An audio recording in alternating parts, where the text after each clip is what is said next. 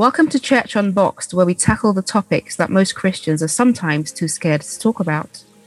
Each week, together with guests, I'll be uncovering issues that have been swept under the rug and listening to people who not only have inspiring stories, but in many cases are the voice of the voiceless. I'm your host, Sarah Tabo, worship leader, singer, and songwriter. Welcome with me today's guest, Jeremy Neely. Jeremy Neely is one half of the faith filled husband and wife country rock duo Neely.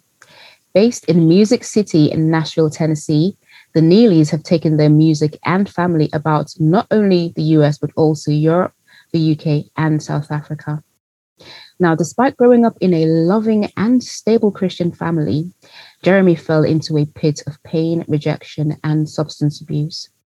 Years later, after being confronted with his own mortality, he turned back to the faith of his childhood, finding joy and healing through a relationship with Christ. In this episode, we're going to find out where things went wrong, how things came back together, and what the church should be doing to support people where they're in need of help, particularly when it comes to substance abuse. Thank you, Jeremy, for joining us, and welcome to Church Unboxed. Well, thank you, Sarah. It's it's a pleasure to be here. Awesome. Before we go into the meat of the conversation, I love to start with a, a bit of an icebreaker. And so I'm going to ask you, um, hopefully, you'll be able to answer this right off the bat. But who's your favorite cartoon character and why? Oh, Garfield the cat. All right, cool. Garfield the cat. I, for some reason, I grew up with with him. It's just that kind of that um, that snarky, sarcastic humor. Just yeah. I get it. yeah, yeah, yeah. We all love that, don't we? Yeah. He's just a quirky one. And he's just Yeah. full of himself as well, Garfield. It's like he feels he's about to be fair. I think most cats feel like they're the bosses of their owners anyway. So I think he speaks for all cats when he does that. So that's awesome. That's really, really cool. And um, so you're in a band with your wife. Uh, to many couples, this sounds like a recipe for disaster. So how does that dynamic work for you both? Well, I mean this this goes back to before we were ever dating or a or a quote unquote couple. Right. um, we we started out as friends. You know, sometimes people get the cart before the horse, and um, instead of becoming friends and letting that grow into Yeah. uh, into more, you know, in our in our societies, I would say uh, the U.S. as well as the UK. Um, the way media depicts it, you know, it's uh, Yeah, yeah, people fall into sex before they fall into love, and um, friendship is the key. And so we, right from the get go in our marriage, we uh, we worked together. As I was a waiter and she was a waitress at a restaurant in Nice. in Kansas, and um, so we've always worked together, and and we really enjoy each other's company. We work well together. And so uh, that's kind of the basis of it. And so you move into the music, and it's just uh, it was a natural fit. It was kind of like God ordained it or something, you Well, know? he did, didn't he? That you think? Yes, he did. but it's interesting. I think friendship is the underpinning ingredient, if you like, for a successful marriage. Because when all when all is said and done, when the kids have left, you know, and left the house, and it's just the both of you, what do you have in common? I think that's where everything becomes a reality. You know, you could fill your lives with work and kids and church and everything. What it comes down to, just the two of you, are you friends? And I think it's really interesting that you started out as friends and you continue as friends. I guess I think that's a brilliant testimony. So, um, Yes. just yeah, reading and hearing about your story and your journey as a Christian at the start, the middle, and obviously where you are now, a lot of people I find turn away from God, and some people turn away from the church. So, what was it for you? Was it God? Was it the church? Or was it both? um, for me, turning away, again, to give a little background, um, I've always sensed God's presence in my life. Even at the age of three, um, when I was at this concert, uh, my parents took me at a, to a country concert. Even I remember this clear as day. Even now, um, I remember knowing this is what I'm going to do. This is what God built me to do. Even at three years of age, I remember having that thought, wow. and uh, and I always felt God's presence and His hand on me through my life as a young man, uh, a young child into a young man. Mhm. For me, the uh, the walking away process was born out of deep emotional hurts. Right, right. Um, by the church, at, meaning the church as the organization. Yeah. Uh, there was some kind of church split in my teenage years. This little country church out in the middle of nowhere. Mm. Um, that was my family, Right. you know, because we were we were there all the time. My Yeah. parents were very active in the church, and uh, and and still to this day, nobody can really tell me what caused this church split. It's just It just happened. Yeah it just happened. And so we went from people that i saw as as almost like grandparents or aunts and uncle figures family in Mhm. my life all of a sudden i can no longer um, i can no longer talk to them or if i do approach them then they kind of just give me this blank stone wall uh, because my parents are on the other, other side, of this faction or whatever it is and so I just remember uh, thinking to myself, if if this is what this Jesus stuff is all about, I want nothing to do with it. Mm-mm, mm-mm, mm-mm. And that's uh, that's when I walked. I just walked away.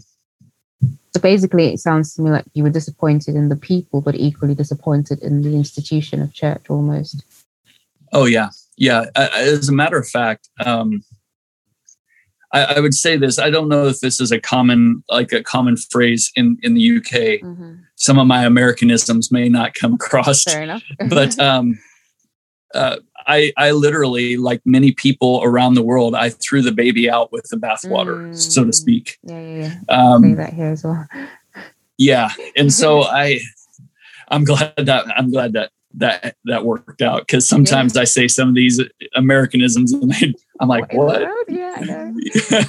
Yeah, yeah, yeah. but uh, yeah, I I let other people dictate my relationship with God, which Mm, when you say it on this side of the hurt, it sounds extremely foolish. But when you're in the midst of the hurt, yeah. um, yeah, I mean, we've all been hurt, and we all know how that goes. It's it's deep. It's interesting you'd say um, your experience of um, feeling disappointed in the church came from church hurt because we live in an age where, especially uh, amongst the millennials, a lot of young people feel church feel hurt by the church, whether it's because their pastor was involved in a scandal or you know financial abuse or spiritual abuse. And before we even kind of go into your story with um, substance abuse, it would be interesting to to kind of see your thoughts on how you feel church hurt is affecting young people today um, given how that caused you to obviously not just stray but do a, a lot of other things you're going to tell us a bit more in detail about it'd be interesting to know what you think about how church hurt is affecting young people today from your observations Yeah. Well, I think.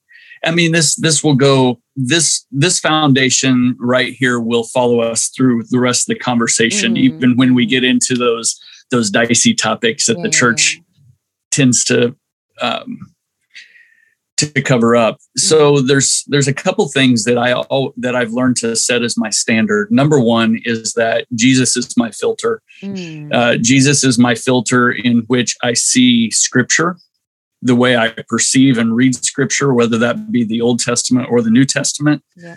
Um, Jesus is the filter in which I see um, view life, and then that statement moves into my second point that I try to uh, approach life life with is um, Jesus clearly stated.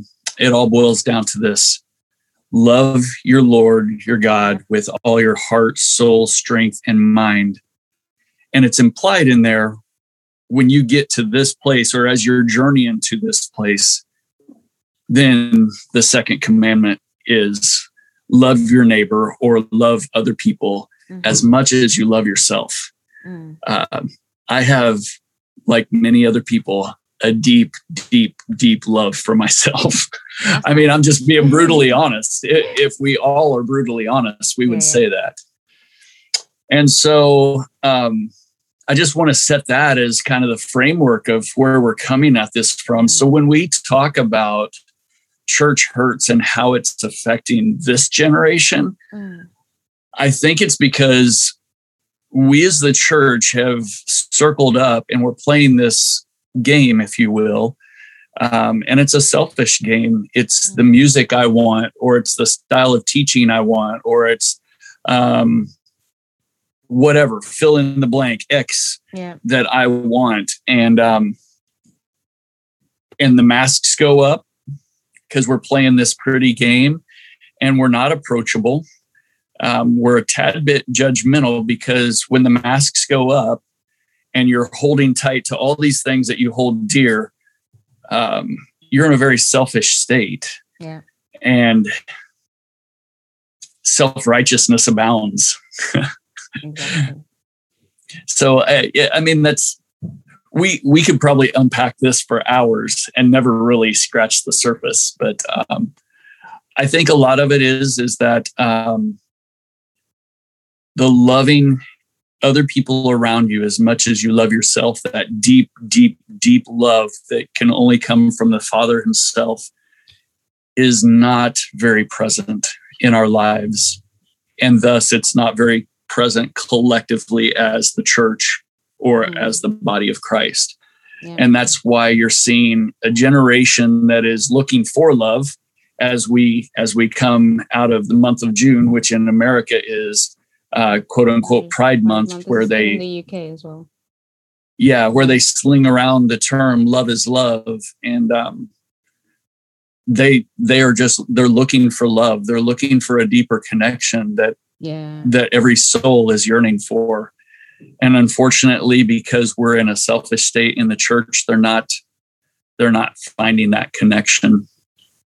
That's really, really sad. That is sad. So you feel like the well, to be fair, going back to your story of the, the church splitting up, if you put that in perspective and look at it through the filter that you look at everything through, the love element was probably missing.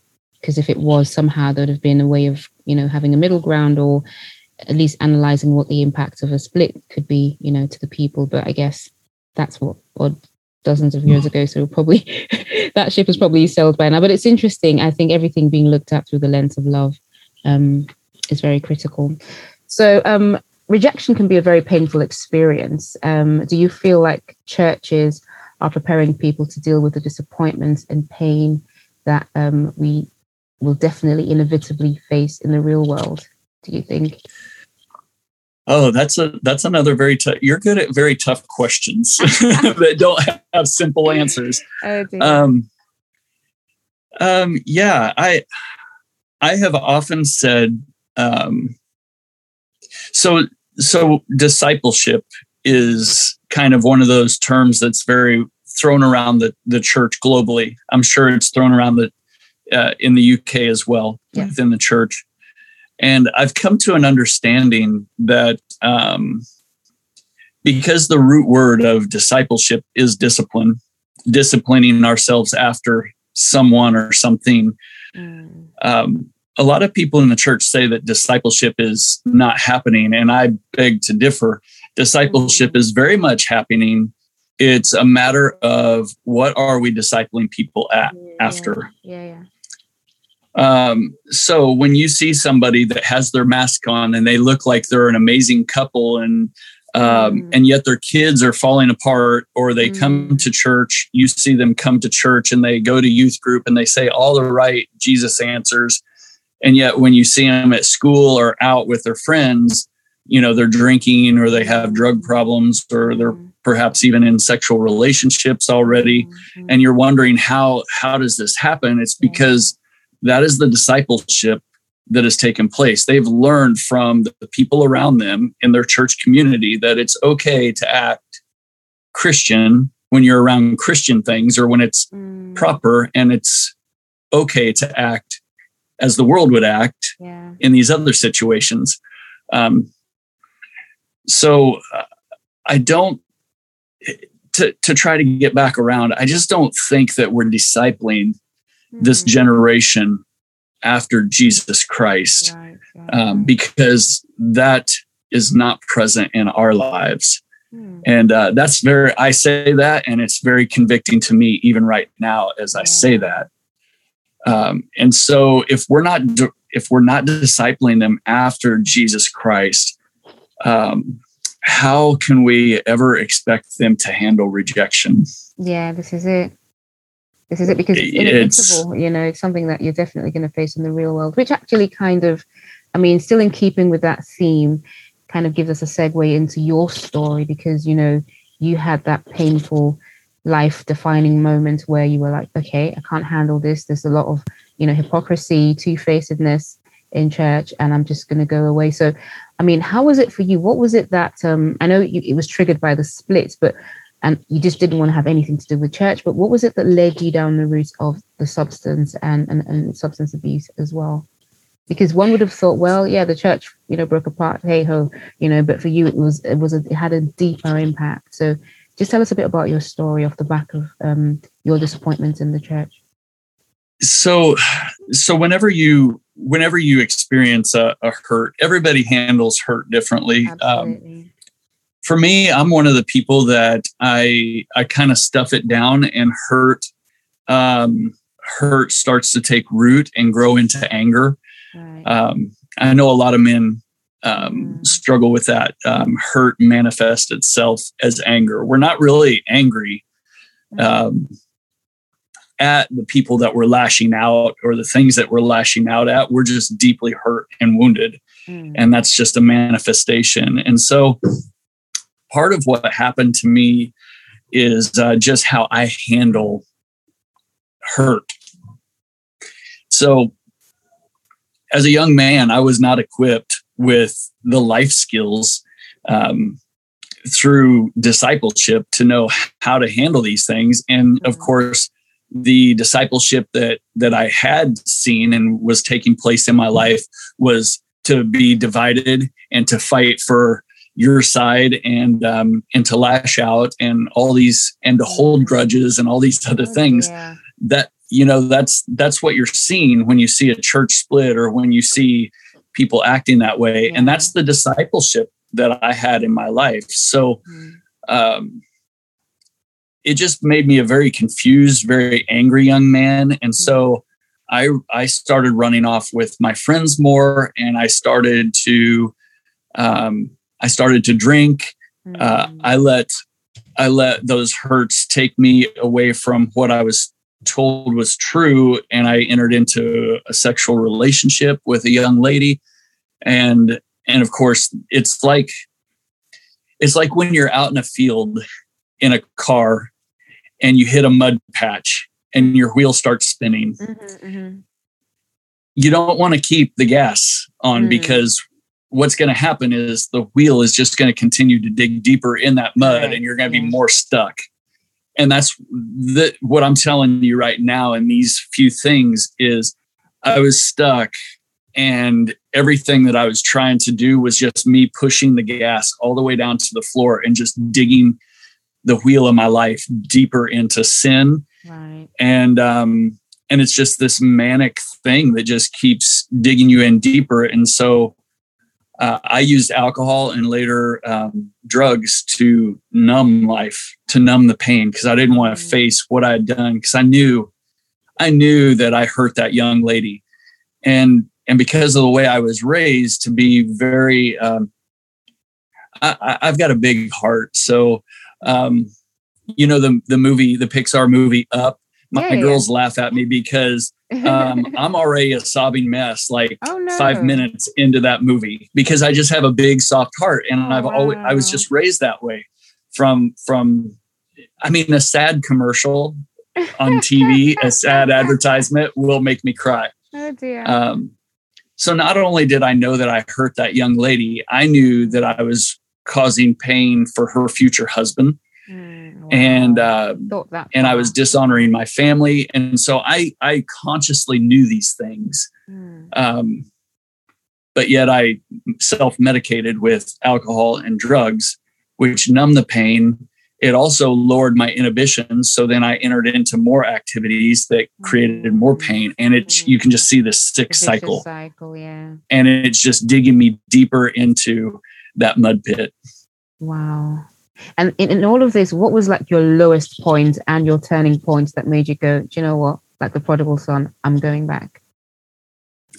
Um, that was in December of 1999. Mm. Um, Casey and I had been married for four years at that point. We were married in 1996.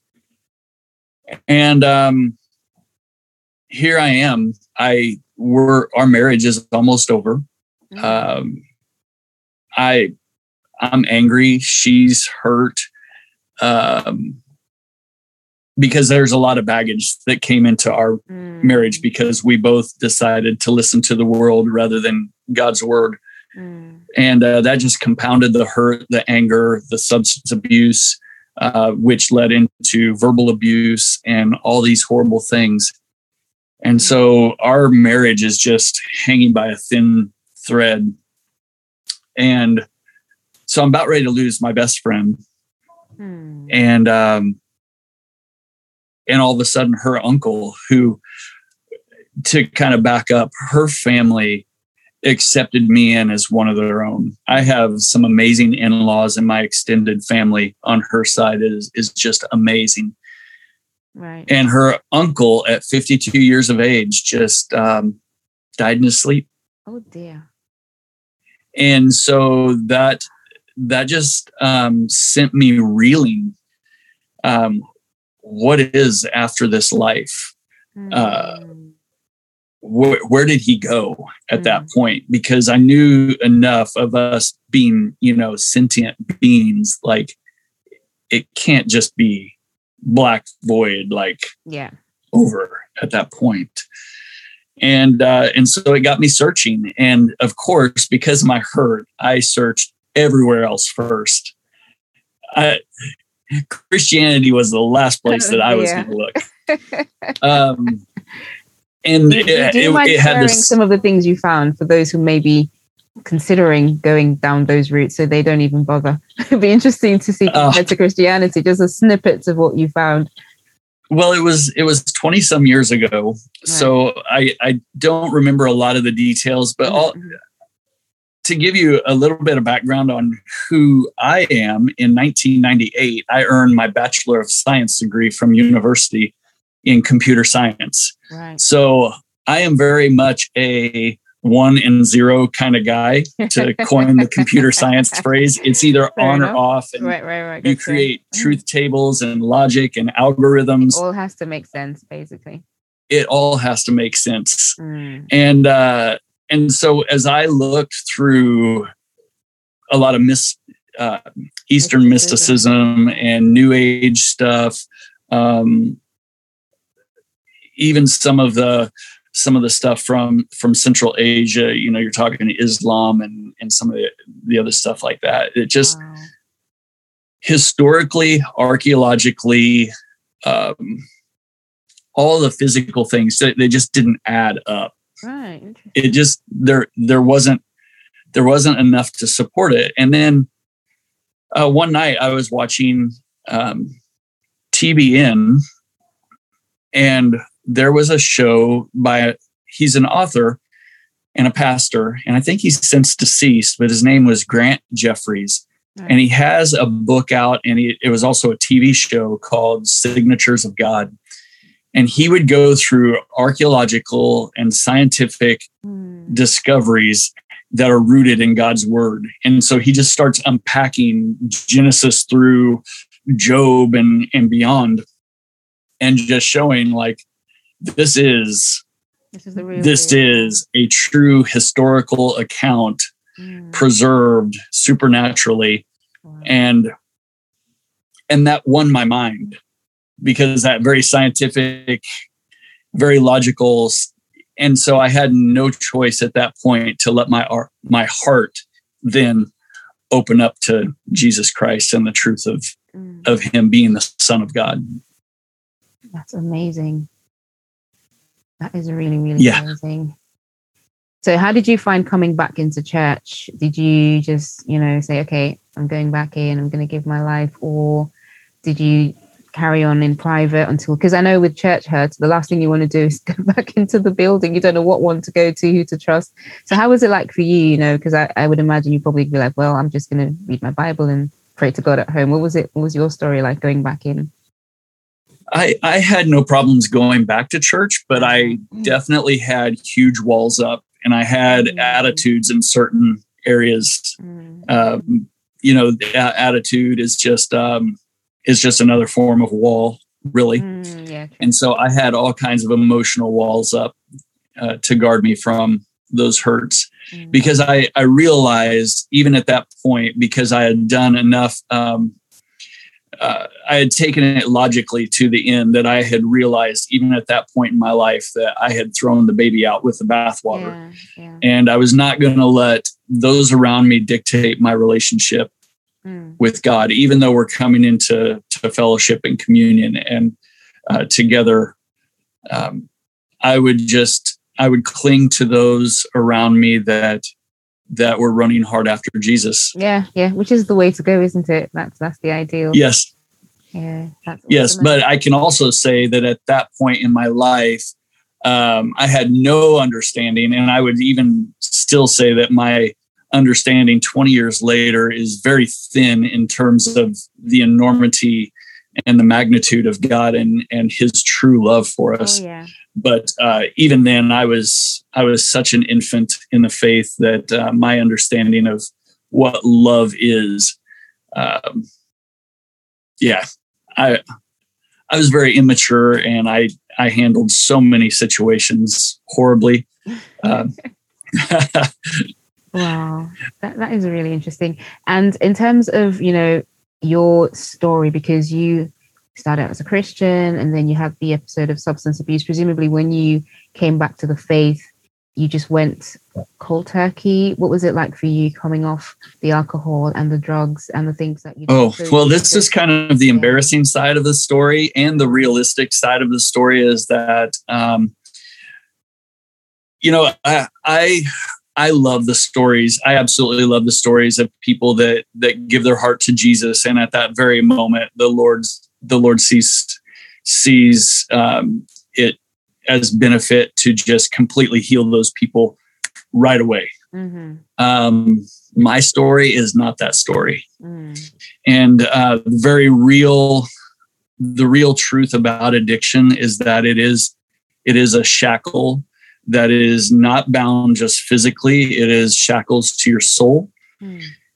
And I fought. So we were baptized in the in July of 2000, and I did not come free of my addictions to substances. And I say that uh, very pointedly addictions to substance because I still was addicted to anger and, mm. and other things in my life beyond that, that that the Lord worked on. But it was 2004 that I was free of my addiction to mm-hmm. substance. Mm-hmm. Um, even in even in ministry, um, I the Lord called us in 2001 to start a music ministry and to start doing worship and um, mm. and just the cycle of failure and relapses from 2001 to 2004 was just uh, uh, it's embarrassing to talk about, but it's real. Mm-hmm. It's reality, and a lot of people.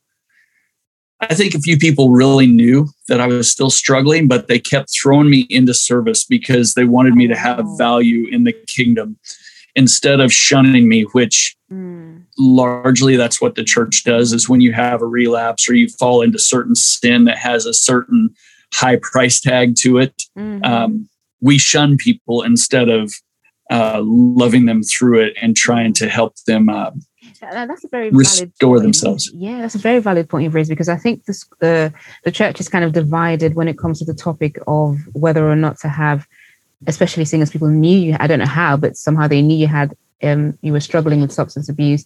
And, you know, the church community is usually divided on whether or not to have such individuals serve. Some churches would blatantly be like, no, we can't have them. Whether the young people are going to do, they're going to think it's okay to, you know, take alcohol or whatever. Um, but others are like, yeah, there's grace, you know, let them serve. And, and over the course of time, they'll change. And there's another group that are like, yeah, let's put them there so that they feel pressured to stop. You know, that's the other extreme. Is like when they see themselves coming on stage and having to do these things. Hopefully, it will make them know they need to stop doing whatever they're doing. So that's another group of people. So I find it very interesting that, th- and, and I'm thankful as well that you fell into the group of people who were gracious enough to allow you serve. But did you feel that put you under pressure? Did you feel like you know on the latter end of the spectrum that it was like they're trying to make you do stuff so that you could then stop? You know. No, no. As a matter of fact, uh, it didn't feel pressure to me at all because the way that they approached it was just F. The only way I can really describe it to you is it was love. It was um it was that truest form of love and hmm. and um and really that's what won me to the cross of Jesus Christ initially hmm. is I mean I know I talked about um, getting over the hurdles of my head and stuff like that. But the people that were in my life that that um, helped me to fall at Jesus's feet after those hurdles in my head were gone mm-hmm. are the people that truly loved me, like mm. um, that agape love. Mm. And uh, and in this case, it was just that true agape love. I I don't think that there was any other they weren't trying to pressure me or anything. They were just trying to to give me value, and they knew uh, they cared enough about me that they knew that if they did shun me or push me away, that um, I would just fall into self pity because you're already, you know, an addict when they relapse, they already are beating themselves up hmm. because a lot of times we we see ourselves as worthless in the first place that's what causes a lot of these things. And so when you relapse, mm. those voices that say, "Oh, yeah, everybody," yeah. they're just louder, and they know you. You hear them just saying, "Yeah, they're right. You were worthless," mm. and that probably would have made my relapse worse. But as it was, it because of the love, it actually gave me solid footing to want to fight Mm-hmm. And so my relapses uh, from 2001 to 2004 became less and less and less until um, until I was clean, and then um, and then I just uh, then at that point I really started um, working on uh, what is the root of this? What am I trying to numb? What Mm. What is the deeper hurt? And uh, as Jesus would say, it's time to put the axe to the root. Mm. And uh, and that's what I started working on at that point, mm. probably even before I was clean. Yeah. That's really, yeah. really good. And I'm sure somebody who's listening who may be struggling with that, you know, especially the relapse stage of coming out of addiction, would hopefully be feeling encouraged that if you can do it, they, they can definitely do it too. Um, now, the BBC recently reported that alcohol related deaths were actually up more than 20% throughout lockdown uh, than the previous year. Um, so clearly, it sounds like there is an issue, uh, there are multiple issues coming off of um, COVID, but this is one of the, um, if you like, negative um, results or outcomes, I could call it, um, from COVID. What do you think the church needs to do to be reaching more people who are in the grip of this dangerous addiction because it's a real problem that we're having in society today? Oh, man, you, I'm telling you, you and your questions, you're you like these tough questions. Well, what did I um, say? It's Church Unboxed. We're tackling the topics, right? we don't really do much about in church, so. uh, well, I love it. I love it because I'm I'm very um, out of the box. I'm a very out of the box thinker, Mm-mm. And um, I, am going to fall back on on my foundation of love the go- Lord your God with all your heart, soul, mm-hmm. strength, and mind, and love your neighbor as yourself. Mm-hmm. Um, we, I don't think we as a organization, and I say organization loosely, the body of Christ. I don't think we can just put things in place um, that are going to impact these numbers. But what we can do is, as individual believers in Jesus Christ, mm-hmm. is we can love our neighbors. And in this case, I'm going to use it as the literal term neighbors. We can love our neighbors as much as we love ourselves and realize that a lot of these people are falling into um, alcoholism and even ending their lives because they're isolated they are those voices that we talked about that say that they're worthless mm. when that's why most people don't like quiet that's why cities like nashville london um, new york city they never sleep mm. because people are always busy because when we slow down and we're in that quiet space is when those voices scream at us. Mm-mm. Well, COVID did that. And in some Absolutely. in some families' lives, it was such a blessing because it united them mm. and it gave them a break from the busyness of life. And in some people's lives, it isolated them and it allowed those voices to scream. Mm. Um, and they fell into self medication to try to numb them and then um, some succumbed to just wanting to get out of it. Mm-hmm. So the church should just essentially encourage um, individuals, if you like, to be more aware of the people around us and be more intentional about how we care for them. That's a big job, but at the end of the day, that's the golden rule, the, the, the one commandment that Jesus actually gave explicitly. So I think that's the answer. I think oh, it takes yeah, a lot of being deliberate and being intentional to to do that, even though it sounds like an easy thing. You know, somebody could say, yeah, "So what does it mean to love?" Like you literally, like the the the lawyer who asked Jesus the question because it was a lawyer who came to Christ and said, "What is the golden rule?" And, and Jesus said, "What do you know is the golden rule?" And he said, "You know, love the Lord your God." And then the lawyer came back to Jesus and said, "But who's my neighbor?" And I feel like people could be going down the route of like, like literally who is the person, but it's literally anyone and everyone, I guess, as you say.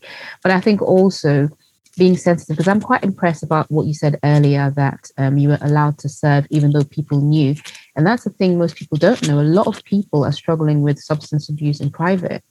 They be sleeping mm-hmm. themselves, mm-hmm. um, um, putting themselves to sleep with alcohol. Nobody knows that they have an addiction with alcohol, and I think as much as we want to love those people and help them through it, they may not even be opening up to the fact that they're numbing their, you know, their depression, their anxiety, and their sorrow, if you like, with alcohol or even drugs. And I think that's where the church kind of struggles because you may not know that these things are mm-hmm. happening. Mm-hmm. Um, and I think it's just a thought on how can we actually even get people to open up because the thing is there's that element of stigma if a person comes to church and says do you know what i'm an alcoholic and I think that's the area where the church sometimes, I mean, shames people almost. And mm-hmm. A degree, if like you're a worship leader, they don't know what to do with you anymore. You know, and I think that's an area where it'd be interesting to know what you think about the church being very deliberate about um, supporting people when they do have the confidence and the comfort and the vulnerability to open up because I think people will not open up and they'll rather struggle and suffer in silence and use all these substances than actually say, hey, this is me and this is what I'm struggling with. I don't know what you think about that. Oh, I I, I alluded to this in a statement that I made um, talking about price tags we put on sin. Of course, mm. you know, sin to the Lord is just sin. mm. um, but in the church, um, you have something that Jesus would probably, in today's vernacular, um, call a cancer in the church, and that is gossip. And hmm. gossip is just yes. let to go freely. Yeah. Um, and it is. so we don't. Like so in the body, in the body of Christ, we don't even treat cancer literally yeah, yeah. Um, with gossip. But yet, if somebody um, falls into alcoholism or drug abuse, or Lord forbid, um, even to the point of a sexual uh, an illicit sexual relationship or even an adultery those those price tags on that sin inside of our uh, social constructs if you will in the mm. church um, are debilitating mm. so here we have some situations where individuals are so hurt and are looking for love in such a desperate way that um, they're willing to ruin relationships, marriages. You know, just you can count off and tick it all. Mm-hmm. Um, and we'll quickly just discard those because they're messy. They're huge price tags in our eyes. Uh, but yet, gossip we will let go freely, and it will be a cancer mm-hmm. that will just eat away. um, and that's just one example i mean you could you could insert any sin in these mm. situations and and take this uh ad nauseum mm-hmm. but um i really think that for me what i have seen as the as a truer form of the church has come to me through a recovery program called Celebrate Recovery. I don't know if you guys have heard of it there. Um, Celebrate Recovery is a Christ based recovery program.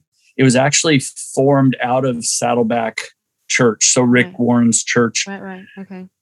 And um, it really resonates with me because my mentor uh, in this 2001 to 2004 range, um, he started discipling me through the book of Matthew. Mm. Um, so he saw Matthew as a discipleship manual, and Celebrate Recovery pretty much sees it the same way. The 12 steps are the Beatitudes. Right.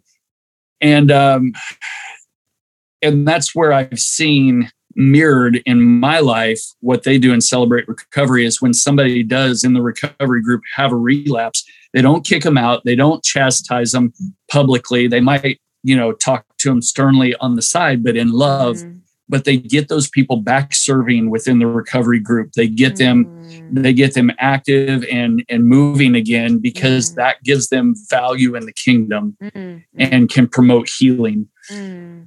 Um, and I, I think if you look at the life of Jesus Christ, hmm. um, he didn't discard anybody. Nope, he he got people up and moving. He would he would give them the the statement, "Go and sin no more." But mm. he didn't. That didn't mean get out of my sight. You know, mm, you can't yeah, have fellowship or anything like that. It's uh, you're still part of the group. You're still part of the hmm. community, and um, let's let's get on with this. Yeah. That's really good. That's a really good answer. I know I don't know that I've heard of Celebrate Recovery in the UK, but I guess off the back of what you've just said, I think the best answer would be for people who might feel uncomfortable opening up in church to look for Christian groups that support people who might be struggling with substance abuse. Because if you're in the midst of people who have a similar you know challenge and and for some who may have even gone through it and come out victorious then you feel more comfortable opening up and being transparent. So i think that's a really good answer um, jeremy. Um, finally just to kind of wrap it up lovely in a nice way you've written a book called falling down which tells your story um, and i think it will be a very interesting read. So what would you say to somebody who's desperately wanting to rewrite their story given that you've had the chance to uh, to do that yourself? Oh that's that's a good question. Mm. I would say that um, no matter you you have to break down your barriers of what you want. You have to surrender your will and your kingdom for God's. And you have to you just have to come to a place to where you just trust and know that what God wants for you is good no matter what society says no matter what anybody else is saying around you. Um, that is the only true form of recovery. Uh, mm. And so the basic, like I, like I said, the basis of that would be that you have to trust God so deeply that no matter what society says, no matter what your heart says, mm. you have to trust Him and know that what He wants for you is absolutely good. Mm. And no matter what that is, scratch and claw and fight for it. Mm, I love that. That is really, really good. I mean, there's there's a there's a song um, by Elevation Worship called "Give Me Faith," mm. and um, the the lyrics are "Give me faith to trust what you say, that you're good and your love is great. Mm. I'm broken inside. Um, mm.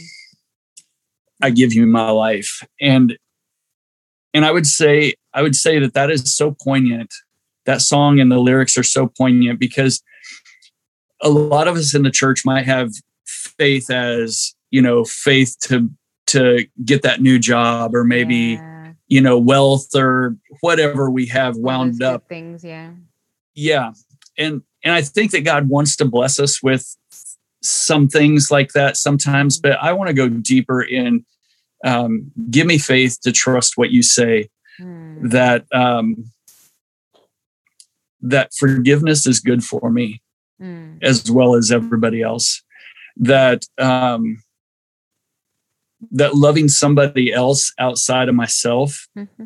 is good for me give look father give me the faith to trust you when you say these things because forgiveness and letting go of my anger and letting vengeance be the Lord's. Um, mm-hmm. that is that's not what we see on TV shows. That's not what we see in movies. That's not what our peers around us would say. Yeah.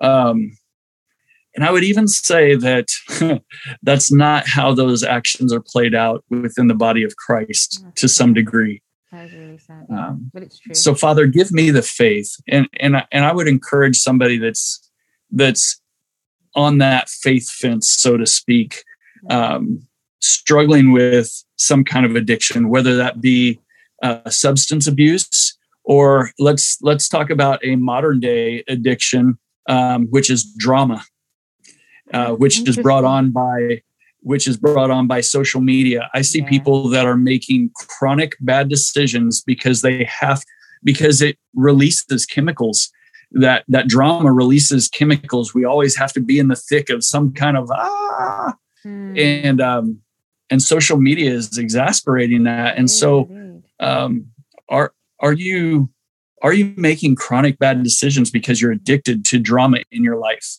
mm. um father give me faith to trust what you say. Hmm. Hmm. That is deep. That is so deep. This has been a really um, insightful conversation. And I thank you so much for being very transparent and being open about your story, about your journey, your faith as well.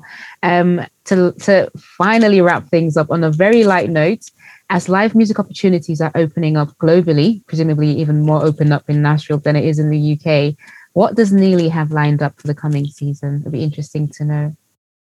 Oh, you know what? We for 11 years we traveled relentlessly. Um, we were if you if you took all of our tour dates in any given year and smushed them together, we were gone from our house with our kids nine to ten months out of the year. Your kids? Yeah, wow. we would take our kids with us everywhere we went. Homeschool them, or how did it work? Oh yes, Oh yes, we would homeschool or road school them, if you will.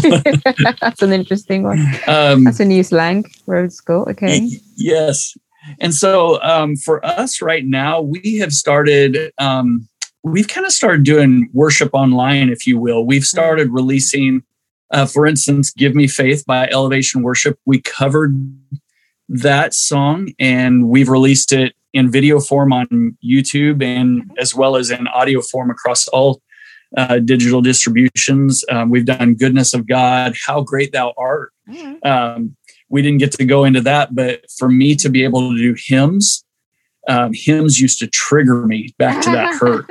oh, um, yeah, there's immense healing. And so we've done mm-hmm. It Is Well with My Soul, How Great Thou Art.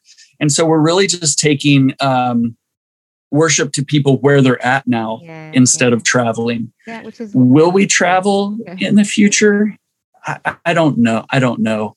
I certainly know that at some point we're going to try to be back in the UK because we absolutely love it there. We have so many great brothers and sisters in Christ there, and we just we absolutely love the UK. Uh, yeah, we'd love to have you back anyway. It'd be great. It'd be great to, to get to meet up if you do come around to the UK. But no, thank you so much, Jeremy. It's been it's been a really really interesting conversation, and I'm trusting that everyone who's um, listening is also taking something that's encouraging and inspiring. You've been listening to the Church Unboxed podcast with me, Sarah Tabo. If you'd like to share your thoughts on today's program, please visit the Church Unboxed Facebook group. I'd love to hear from you. And if you'd like to hear more about what I think about today's topic, go and sign up for our email list at www.churchunboxed.net and we'll be in touch.